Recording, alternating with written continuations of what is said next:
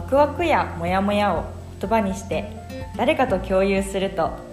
見えてくる世界が広がってきた。長期アメリカ留学中の日本の女子大生あやとなぎが普段日記に書き留めるような新たな気づき、学び、感情についてまったりのびのびと語り合います。こんにちは。こんにちは。皆さん、早速ですが明けましておめでとうございます。おめでとうございます。あの昨年はですね、私たちあんまり いちにかいくらいしか、まあ、あのエピソードアップできなかったんですけど、まあ、去年もお世話になりました。もう終わってしまったにせんにじゅういちねんの振り返りを私たちでできたらいいなと思います。はい。はい、じゃあまず、まあ、ざっくりにせんにじゅういちねん振り返って、なぎはどうでしたか？ざっくり言うと、うん、いい年でした、とっても、うんうん。留学に来たっていう時点ですごくもう、ガラッと生活が変わったからさ、うん、日本にいた頃からもう状況が変わりすぎて、うん、にせんにじゅういちねんに同じことが起きてるのか、その日本にいた時のと、今の留学で過ごしてるのとで、うん、同じいちねんを過ごしたのかっていう思ってしまうぐらい劇的な一年でした。うん、いや本当にそう。私たちがね、留学始めたのは去年のはちがつからだけど、私も本当にそのはちがつから新しい年が始まったかみたいな、そうだよね。そういう感覚があって、はちがつからだからよんかげつくらいかな。年末までだとよんかげつ、まあ、4, 4ヶ月超って感じだけど、うん、でもいちねんくらいのね、濃さがあったなって思う。うん、他に良い年だった。その良い、特に今良い、良かったなって思うのはどんなところ？そうですね。うん、日本にいた頃ね、ちょうどコロナが流行っていて、うん、本当に留学できるかどうかわからない状況のまま、うん、その日本でまあできることはやろうって、留学行けた場合と、うんうん、行けなかった場合のふたつのパターンで準備をしていこうと思って、うんうんうん、それで動いていたいちねんでしたね。うん、で、まあ免許を取ったりとか、うん、成人式も延期して迎えたりとか、うんうんうん、そうだね。うん、あとは就活もちょっとまあかじったぐらいですけど、うん、ちょっと経験させてもらったりとか、うん、をしつしながらまあ留学の準備も進めていました。うん、で、ね、急に留学行けることになったのがろくがつのさんじゅうにちあたりだったもんね。ね、本当に末だったもんね。急に行けますってなって、そこからもうドタバタで、うん、しちがつ、はちがつの頭はもう留学の準備で精一杯だったなっていうのを思い出します。で、こっち来てから留学開始してごかげつぐらい経つんですけれど、自然がすごく豊かで、うん、田舎の雰囲気がね、私にはとても合っていて、うんうんうん、でかつ何よりもこっちの人がとってとても温かいから、うんね、すぐすんなり馴染むことができました。うんうん、でも一方で毎日日々、まあ、英語面もそうだし、うん、勉強の仕方だったりとか、うん、自分の性格の問題とかいろんな面で、うんうんうん、なかなか自分が成長してないというかできていないんじゃないかって思いながらこう、うん、もやもや、うんうんうん、時には自分に対してなんだかこうイライラしてしまったりとかもあったんですけど、うんうん、でもなんかまあそんなこともありながら、うん、なんかそれさえもまあ楽しんで毎日やってこれたんじゃないかなって思います。うんうんうん、でごかげつ経ってみて、うん、まあ、ちょっとずつでもこう自分がこういう姿になりたいとか自分の理想像みたいなのを常に持って過ごしているから、うんうんうん、こう大きく一気に変化というよりかは、うんうんうん、日々少しずつ自分を磨いていけてるんじゃないかなという感覚はあります。うん、今言ってくれたたくさん言ってくれたことを全てに共感できるんだけど、まず冒頭の方で、まあ、なぎも、ね、なかなか渡航許可が下りなかったから、うん、このコロナ禍でだからその行ける場合と留学行ける場合と行けない場合と用意して生活してたって言ってたけど、まさに私も同じで、まあ、みんなね留学行かなくても皆さんそういう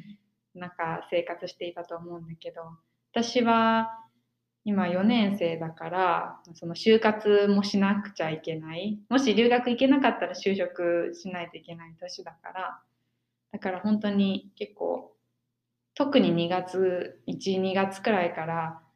割と真剣にやってて、で、まあ、たくさんいろいろ受けて、まあ、実際内定もいただいて、あのまあ、留学ずっと行きたかった留学には行けないかもしれないけど、ここで働いてみるのも面白そうだなみたいに結構思えてたから、だからそのいざろくがつさんじゅうにちくらいに念願だったまあ留学が行けるって聞いた時も、正直完全にやったっていうよりはなんかどうしようっていうところが大きくて、結構その留学行くのと実際その就職する、この会社に入るって、うんうん、結構自分の中で今までした決断の中では割となんだろう大きい決断だなっていう思ったから、どうし、どうしようかな、なんかどっちのプランもいいなって、うんまあ、贅沢な悩みだよね。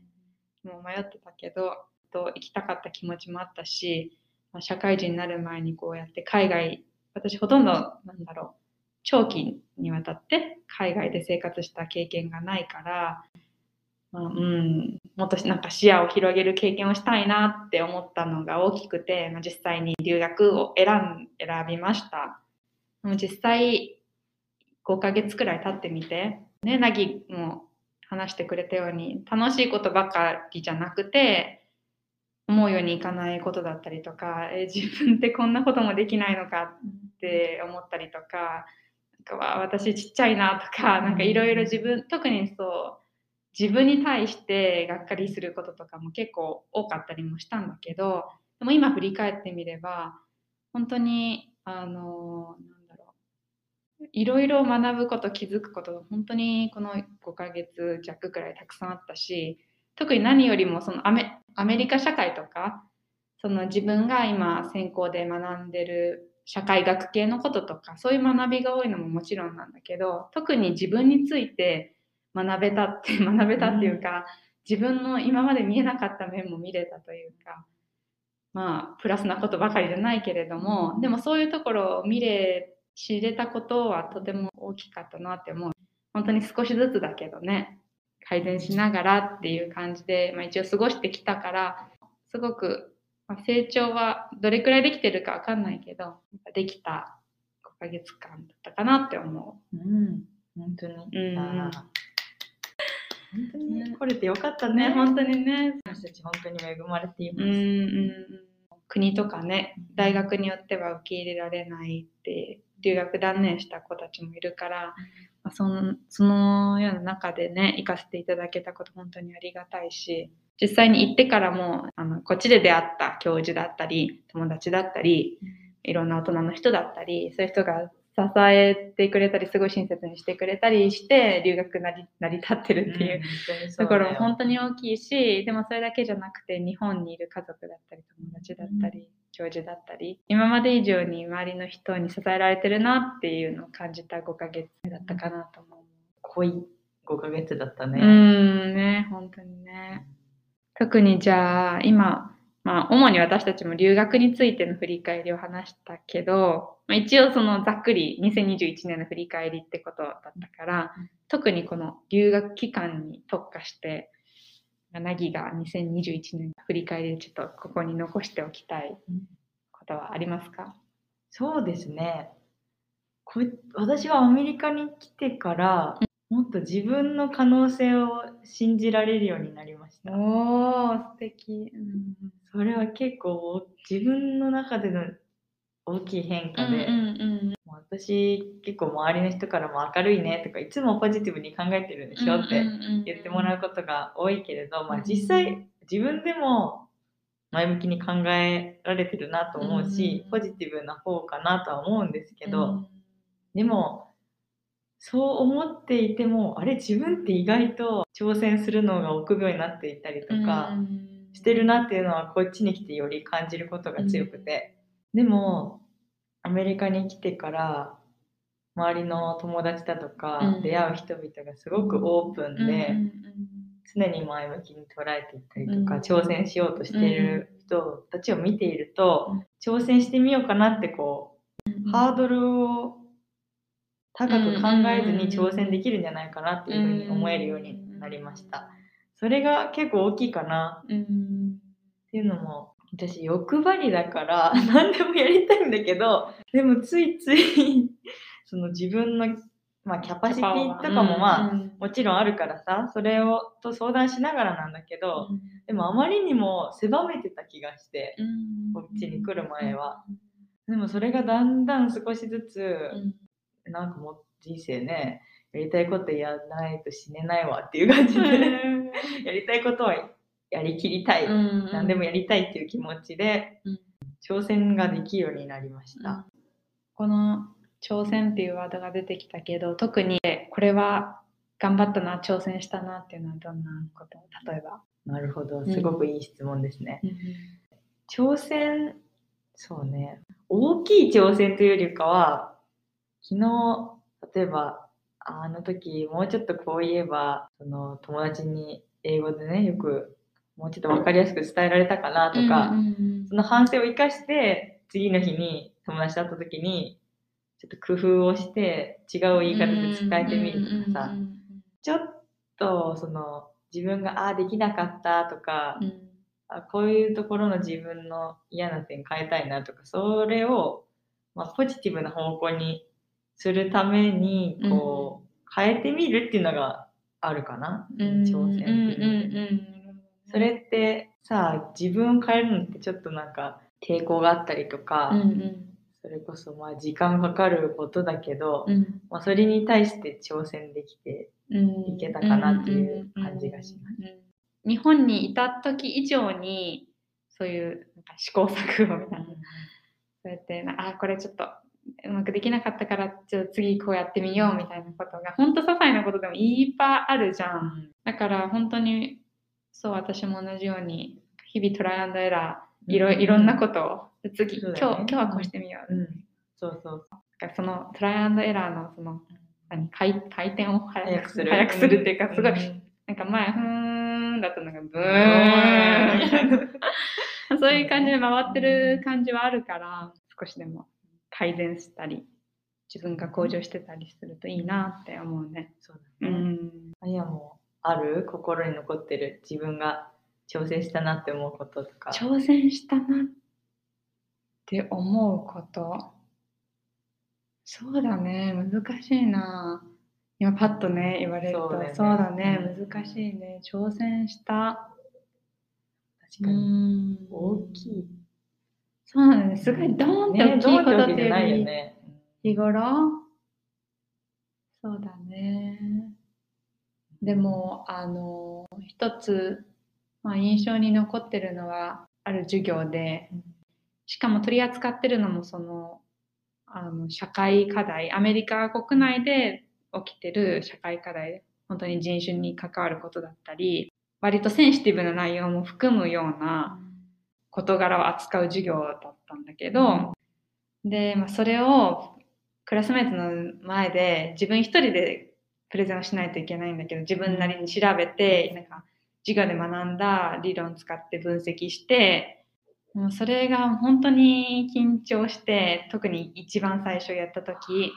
そもそもあの普通に英語で全部やるっていうのも緊張したし、本当に人種に関するセンシティブな話題だったから、うん、その何やっぱりアメリカに住んでた、今まで住んでたわけでもないし、本当ニュースでちょっと聞いたり、まあ、本当一般常識くらいしか、まあうん、一般常識プラスちょっとみたいなくらいしか分かってない自分が、で教授の方も黒人 の, あのアフリカ系の方で、まあ、そういうアフリカ系の生徒もいる前で、なんか最近日本アメリカにやってきてよくも分かってない自分がそういう話題についていろいろプレゼンして、なんかそういう人たちを傷つける言い方をしないだろうかとか、そもそもなんかこういう言い方っていいのかなとか、そういうのも分からなかったから、本当に言語面でもそうだし、話す内容もそうだし、すごく神経を使ったっていうか、なんかすごい、あのー、ものすごい練習した。あの寮の部屋の中に鏡がね、ついてて、でその前で、もう授業行く直前まで、なんか一人でプレゼンの練習して、臨んだっていうのが、うん、思い出深いかな、うん、ああ、それはもう、もう大拍手を。いやいやいや、すごいね。いや、これは確かに、しかもそれをもうさんかいよんかい以上やってるっていうので、そ,、ねうん、それで少しずつ自信がついてきたんでしょう。そうだね、そうだね。にかいめ以降はそんなにあのそこまでなんか緊張せずにできたし、まあ、まあ、とは言ってもね、本当に教授がいい方ですごいフォローしてくださるから、うん、本当にもう彼の彼がなんか多分温かく温かい目ですごい見守ってくれたから、本当にそのおかげっていうところもあるかあるあるんだけれどもね、うん、でもその特にだいいっかいめのプレゼン終了した後はなんかあーってもう安心安堵、うん、安堵感でいっぱいで甘いもの食べた気がします。お疲れ様。そうそうそう、大きい挑戦だよそれは、うんうん、なんかそれを聞いて私も授業で思い出したのは、うん、私は高齢者施設に訪れるフィールドワークを含んだ授業を取っていたんですけれど、うんうん日本でも日本の高齢者を訪問したことなんかないのに、うん、こっちの現地の、ね、地元の高齢者施設に自分で足を運んで、うん、で受け入れてもらえるかどうかってね、こう話し合って、うん、でそこからまあさんかげつぐらい、うんあのね、あの招いていただいて、うん、フィールドワークをさせていただいた経験がありました。うんうんこれは私にとって確かに大きな挑戦だったなって今思い出して、うんうんうん、っていうのもただでさえね英語を使ってっていう点でも難しい上に、うんうん、高齢者の方違うバックグラウンドを持った方生まれも育ち方も違うし、うんうん、持ってる文化だって違う、うん、お互いの歴史というかさ、うん、その成り立ちみたいなのも違う中で、うん話すのはね、かなり最初は苦戦しました。うんそうですね。私、高齢者の方を、その方はね、ちょっと私の担当したおばあちゃまは少し認知症を持っていて、うんうんうんうん、その身体的機能の面でもさ、うん、なかなかお互い、私もが言ったことが伝わらなかったりとか、うんうんうん、おばあちゃんが言ってくれることが、ね、聞き取るのが難しかったりとか、うん、っていうのがあったりして、なかなかそれには苦戦したんだけど、うん、あとは信頼を得ることも苦戦したんですけど、うん、でもね、お互い心から伝えて伝え合ってっていうのを繰り返していたら、うん、もう本当にね、うん、どんどんいい関係が築けるようになりました。うん、で、最終的にはね、実は最後の訪問がちょうどおばあちゃんのお誕生日で、あ、本当？で誕生日カードと、おめでとうございます、うん、そうそうで日本から持ってきたおせんべいと何のおせんべいちなみにお醤油のお醤油の分かんないけど気に入ってくれるか分かんないけどねちょっとまあでもね、うん、送って、うん、で最終日に、うん、ドアが開いた瞬間もうすぐガッて抱きしめてくれて、うん、でもね温かく迎えてくれてさ、うん、まあ本当にまるで孫のように、うん、私と接してくれたそういうね関係も築けたことが私でもなんか、うんうんうん、ああ少しでも成長できてるのかもなって思えた瞬間でした、うんうんうん、いやでもそれはもう何より凪がさそのたとえ文化の違いだったり、まあ、言語の面でもちょっと難しさがあったり、うんうん、そういうのもあるかもしれないけどやっぱり心でつながりたいっていう気持ちは多分普段見ててもねすごいあの、まあ、おばあちゃんとの関係は私は見たことないけど普段からそういう姿勢があるから他の友達に対してもだからそれがやっぱり功を奏したというかじゃないでしょうかね。私はあんまり授業で学外に出てっていう経験はなかったからまた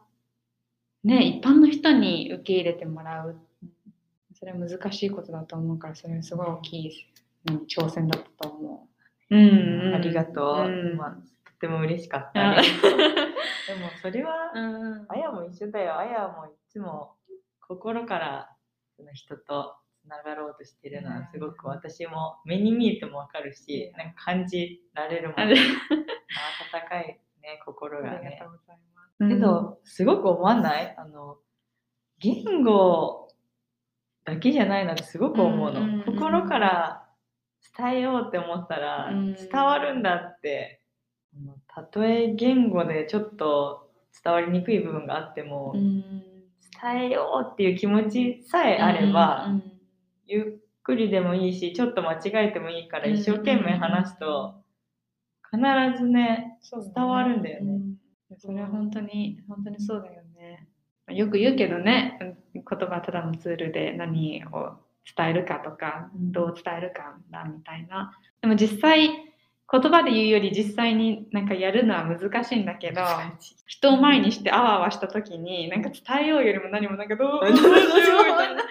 全然伝えようみたいな気持ち忘れちゃったりするけど、確かにでもそれさえあればたとえちょっと言語面で難しくてもコミュニケーション取れるし友達になれるし信頼関係築けるしっていうことは自分自身の体験もそうだし他のなぎを含め他の周りの友達見ててもそうなんだなっていうのは思ったね。あのさっきなぎがその可能性を信じられるようになった、あ、信じられるようになったそう、そう言ってくれて確かにその点もあるんだけど、逆に私はなんかそう力の抜き方が分かったっていうのが結構大きくて、自分に対してすごい期待しちゃったりこれくらい人できる乗り越えられるとかすごい自分過信しちゃっていたところとかもあって、でも実際にこっちに来てからあの思ってたようにできないとかこれもこれもできないあれもできないもっとできると思ってたのにみたいなことが本当に多くて、でもなんかふとあそっかこんなもんかそうだよなこれもまだまだ改善の余地があるっていうかまだまだなんだなっていうのをあの気づけて、なんかすごいあの今まで肩に力入ってたのがちょっと緩んだというか、しかもそもそもうまくできなかったとしても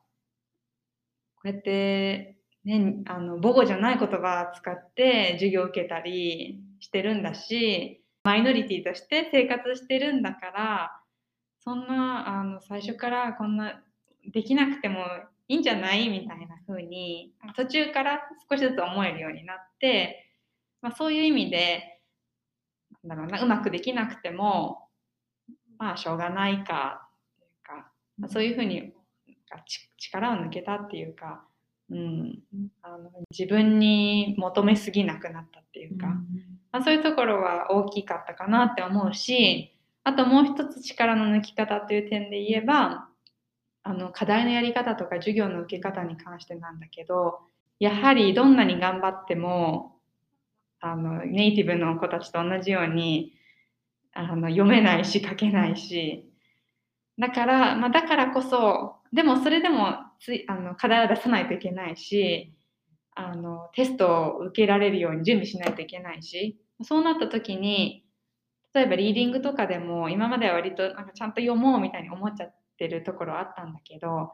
本当に要点だけつかめればいいやと思ってで要点をつかむための読み方ができるようになったっていうのが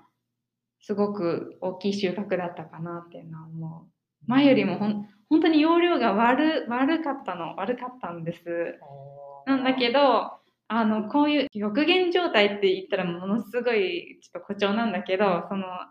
でもやんないといけないみたいなそういう状況に置かれるとなんか自然となんか脳があのそういうなんかそういうモードに切り替わるっていうか、あもうなんかもう諦めちょっと完璧にやるの諦めてもうちょっとここをつかめればいいやみたいな感じででちゃんとつかむべきところがちゃんと見えてくるようになって、例えば教科書読んでてもでちゃんとそこを読んそこさえ読んでたら本当についていけて、うん、テストでも全然結構取れて、うん、あんま大きい声って言えないけど私全部読んでるわけじゃなくて本当に本当にあんま読んでないの正直、うん、読んでたら本当に時間間に合わないし他のやらないといけないことできなくなっちゃうから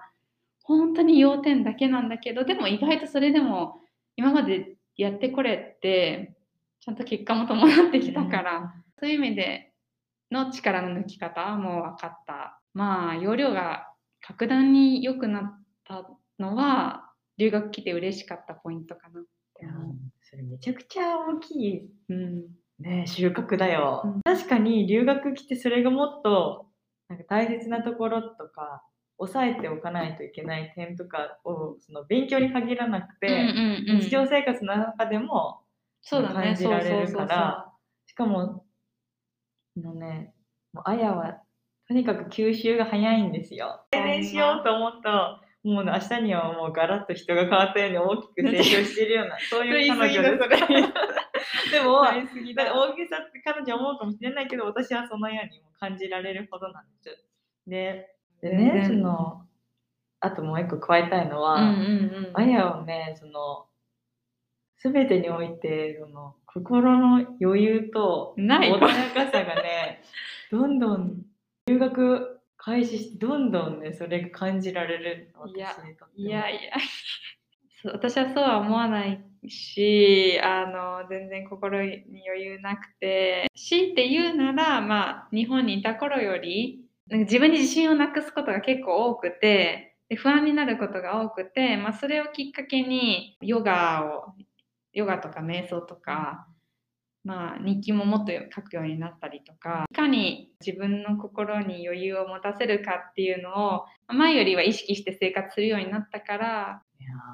大事だよね、うん、自分のメンテナンスと自分のご機嫌取りを自分で分かって、うんうんうん、自分でねケアしてあげられるっていうのは、うん、そのおかげでこうやってね毎日まあなんとかやっていけてるから。でもそれはあるよね、うん、特に留学来てが前よりも分かった感じしない？取説あるよね。取説ねまあある意味コンフォートゾーンじゃないところで生活してる。でもそれなりにやっぱり普段楽しくてもストレス溜まることはあるし、これ永遠のテーマだよね。永遠のテーマ、本当に本当にそう。でもね少しずつですね、うんうん、今日は私たちのにせんにじゅういちねんの振り返り、主に留学生活の中での振り返りについて話してみました。